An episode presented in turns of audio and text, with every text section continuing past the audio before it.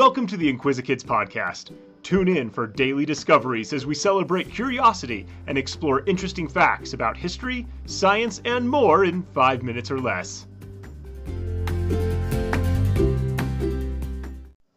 Hi, I'm Luke, and welcome to the InquisiKids podcast. What do you do when you get hungry? You eat, of course. Where do you get your food? Your parents most likely buy your food from the grocery store, or you might grow some of your own food.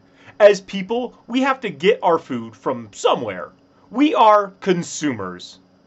Plants need food too, but unlike people, they can make what they need themselves. They are producers.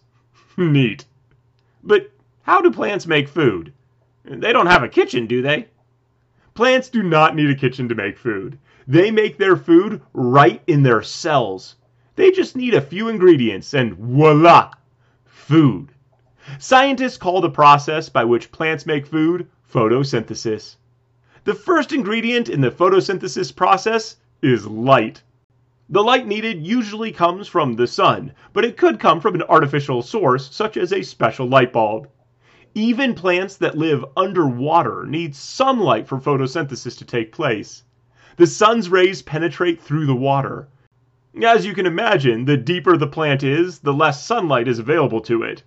Aquatic plants have adapted to this in several ways. Some plants have all of their food-producing organelles close to their leaves' surface, and others have adapted to needing less light overall. But light is just the first part of the process. But what do plants do with the light they absorb from the sun?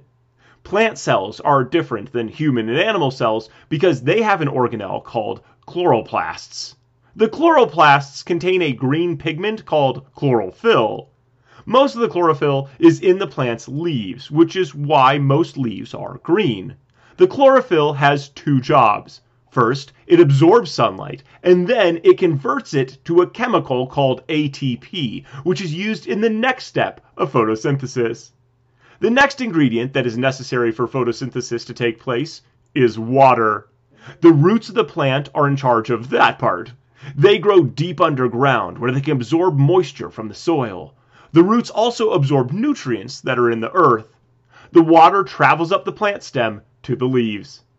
The last ingredient that the plant needs to make its food is carbon dioxide. You may remember from science class that people expel or breathe out carbon dioxide as waste. There are tiny holes in plant leaves called stoma. It is through the stoma that the plant absorbs carbon dioxide from the air. Perhaps you have heard that plants grow better when you talk to them. Now you know why. When you talk to your plant, you exhale carbon dioxide that they need to make food. Your talking is like a buffet for your plant. Now that the plant has gathered all its ingredients, it's time for photosynthesis. During photosynthesis, a chemical reaction takes place inside the plant's cells. This part of the process can take place in the daytime or at night. It is only the first part that the plants need the sunlight. The energy that has been stored in the chlorophyll mixes with the water and carbon dioxide and makes two products: glucose, or sugars, that the plant uses as food, and oxygen, which the plant expels through the stoma. If the plant makes more sugar than it needs right then, it can store the extra for later.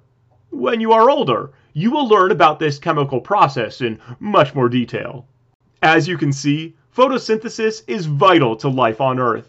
Without it, plants would have no food, and without plants, people and animals would starve.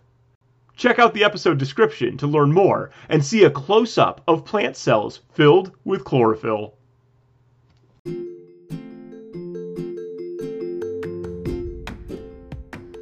Thanks for tuning in to the InquisiKids podcast.